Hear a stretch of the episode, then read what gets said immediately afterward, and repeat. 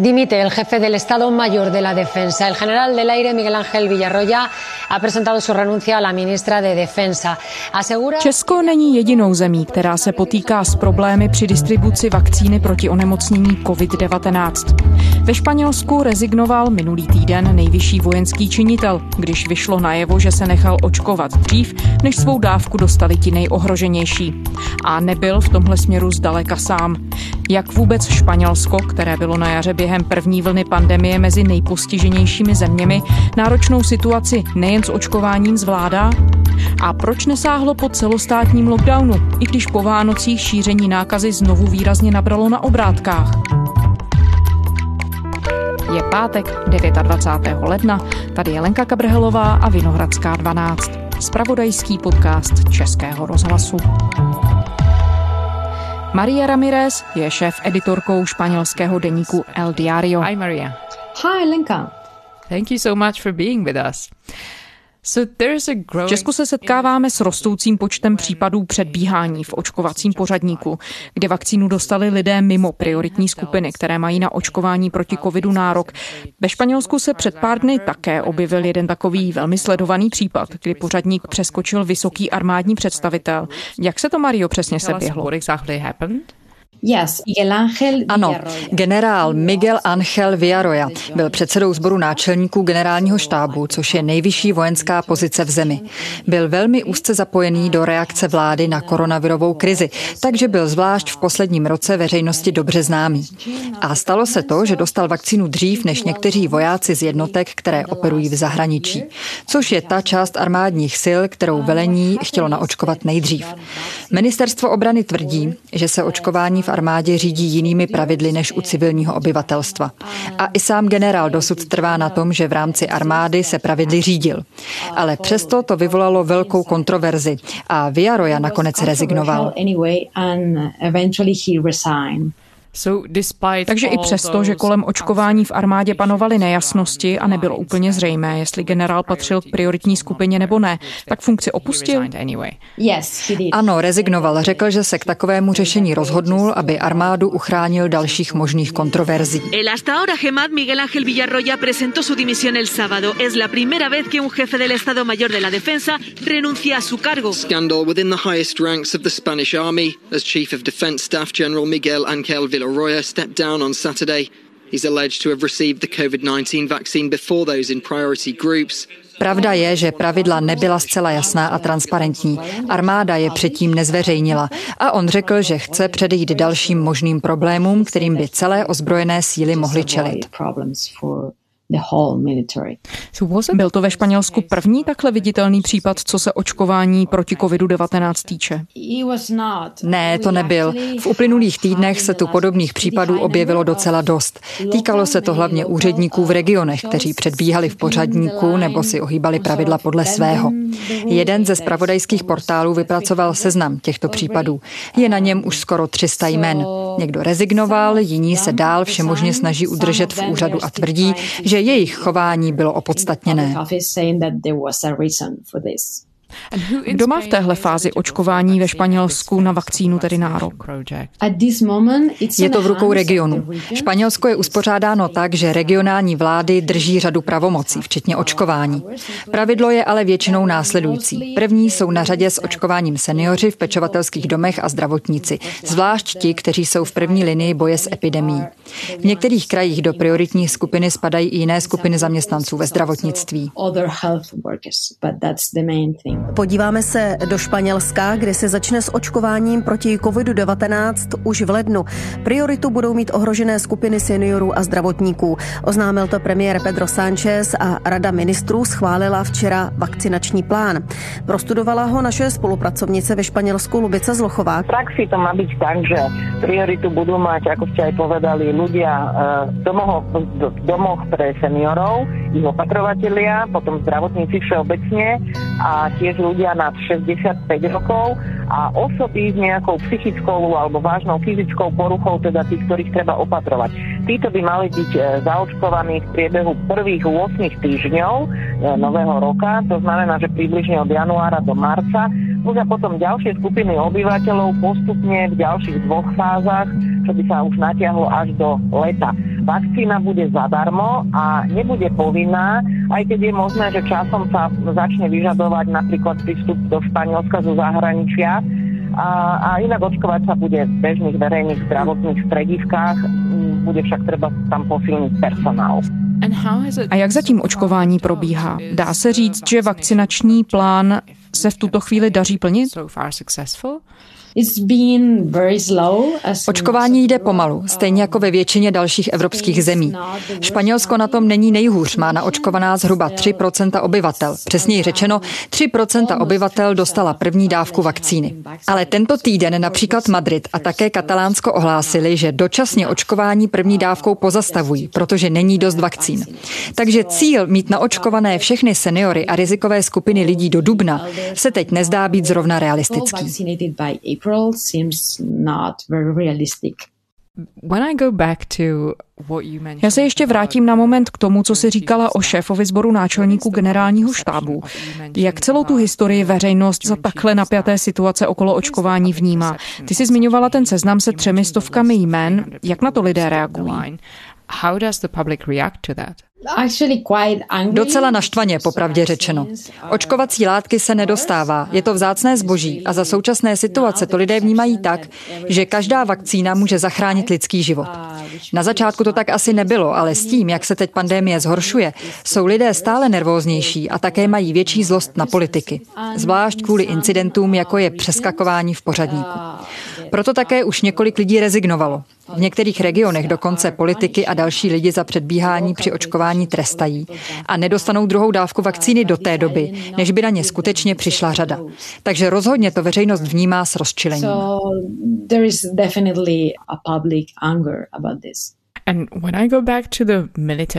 A co se týče konkrétně armády, myslíš, že ten příběh poškodil její kredit u veřejnosti? Jak jsi zmiňovala, armáda se hrála na jaře při první vlně pandemie důležitou roli. To je těžké říct. Generál Viaroja rezignoval docela záhy poté, co jsme se o celé věci dozvěděli. A tím pádem to na armádu až tak nedopadlo. Pokud bychom zjistili, že takových lidí, kteří se nechali přednostně naočkovat, bylo víc, hlavně v nejvyšších kruzích, mohl by to být pro armádu problém. Ale zatím se celá věc týká jen jeho. Ty už si narazila na to, že se Španělsko v tuhle chvíli potýká s poměrně dramatickou třetí vlnou epidemie COVID-19. Jak zásadní je za takové situace rychlé naočkování lidí, proto aby se země mohla vrátit do nějakého, řekněme, normálnějšího života? Uh, Situace je momentálně opět docela zoufalá. Vláda i obyvatelé Španělska čekají s netrpělivostí na to, až bude k dispozici víc vakcín. Ale vládne tu také trochu zklamání. Na konci roku jsme měli naději, že by možná letošek mohl být lepší, ale s tím, jak očkování postupuje jen pomalu, lidé sice dychtivě čekají na vakcínu, ale také jim začíná být jasné, že to může trvat pěkně dlouho, než ji dostanou. A že naočkovat 80% obyvatel bude ve skutečnosti zdlouhavější proces, než jsme si představovali na začátku roku. Takže se připravujeme na skutečně těžké měsíce. A co je v tuhle chvíli zdrojem největších obav, co se šíření COVID-19 týče? Je to situace ve zdravotnictví a jeho schopnost zvládnout nápor nových případů onemocnění? Je v tuhle chvíli třeba dostatek lůžek na intenzivní péči a tak dále? Bohužel se to hodně začíná podobat první vlně. Nemocnice jsou zaplněné víc než při druhé vlně, která přišla na podzim a s počátkem zimy. Hlavně v některých regionech je situace alarmující. Týká se to Madridu,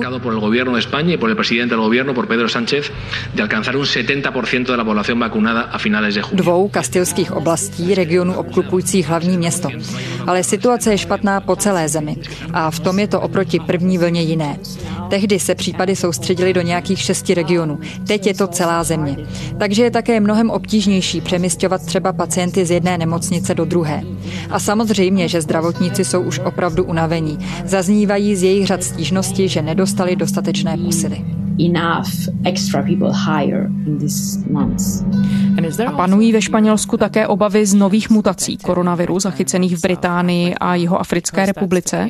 Mnohé evropské země kvůli nim zpřísňují opatření. Chystá se Španělsko k něčemu podobnému? Ano, ty obavy jsou tu také.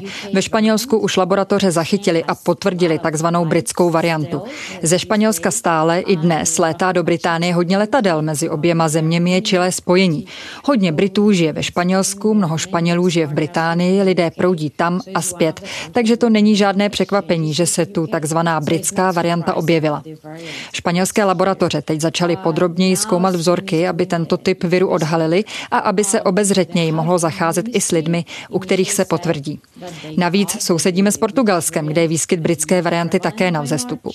Ministerstvo zdravotnictví nejdřív přišlo s odhadem, že tu britská varianta viru převládne v březnu. Ale teď předpověď upravuje s tím, že je možné, že tu ten typ viru bude dominovat dřív. Co se týče variant zjištěných v Jižní Africe a Brazílii, s těmito zeměmi tolik kontaktů nemáme a tolik případů se tu tím pádem neobjevilo. Ale vláda to samozřejmě také sleduje. also monitoring that. Různé země za téhle situace volí různý přístup. V té souvislosti je zajímavé, že španělská vláda se rozhodla jít cestou, kdy nevyhlásila nový celonárodní lockdown. Co jí k tomu vedlo? To je docela kontroverzní věc. Španělská vláda totiž nechala management této fáze pandemie zcela na regionálních vládách. Důvody jsou hlavně politické. Vláda má v parlamentu jen slabou většinu a během první vlny pandemie s obtížemi získávala hlasy pro obnovení nouzového stavu a všech nařízení, což musela dělat každých 15 dnů. Kabinet měl pocit, že ho to stojí politické body, když je celou dobu v popředí a tak se rozhodl všechno hodit na regiony. Bez tak si tamní politici, očima vlády, často na postup centrální vlády stěžují. Tak se rozhodla, že nechá regiony, ať si dělají, co uznají za vhodné. Takže je to svým způsobem politicky chytrý krok, přehodit zodpovědnost z centra na jednotlivé regiony. Uh, Mohlo by to tak být, ale občané na to nakonec dost doplácejí, protože ten přístup se hodně liší.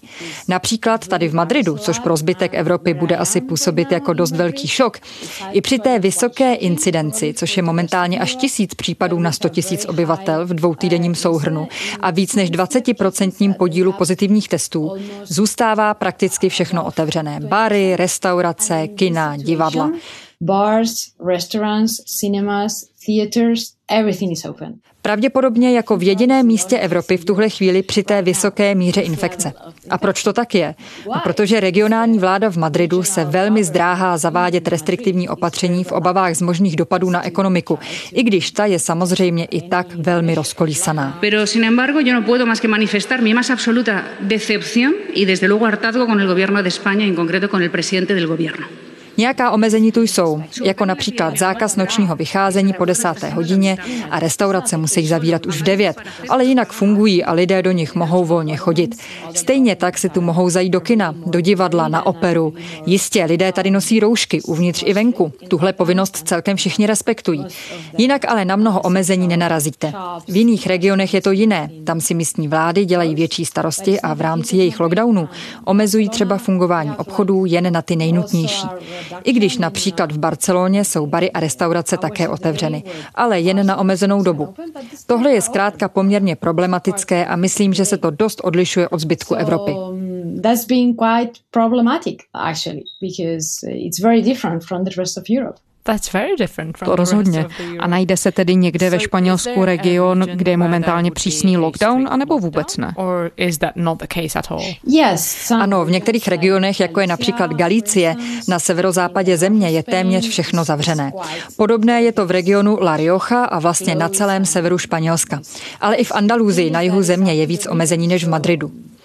Možná se tedy spíš Katalánsko a zejména Madrid odlišují od zbytku země. Ale jak jsem říkala, jde o to, že si to určují jednotlivé regiony sami, takže záleží, kde žijete. Správně by teď lidé neměli mezi oblastmi přejíždět, pokud nemají opravdu vážný důvod, ale dopravní spojení přerušeno nebylo, takže se dá dostat všude, pokud k tomu existuje pádná příčina. A good reason to do it. A existují nějaká data, ze kterých by se dalo vyčíst, jestli se takový přístup vyplácí a jaké to všechno má dopady na španělskou společnost, na ekonomiku a tak dále? Teď zrovna vyšly nové údaje o nezaměstnanosti a vůbec to není dobré. Bez práce je teď ve Španělsku 16% obyvatel, 3 miliony 700 tisíc lidí. Takže je sice pravda, že některé bary a restaurace v madridské oblasti na tom nejsou tak zlé jako jinde ve Španělsku nebo ve zbytku Evropy, ale ekonomika se i tak celkově propadá. A ty nedostatečné restrikce se odrážejí i v tom, že se ze Španělska stal evropský lídr v počtu nadměrných úmrtí, kam se započítávají nejen oběti pandemie, ale jakýkoliv výkyv nad dlouhodobý normál. Máme teď velmi vysokou mortalitu a nejen politici, ale celá společnost si na ty strašlivé statistiky mrtvých pomalu zvykají, jako by šlo jen o nějaká čísla a ne o skutečné lidi.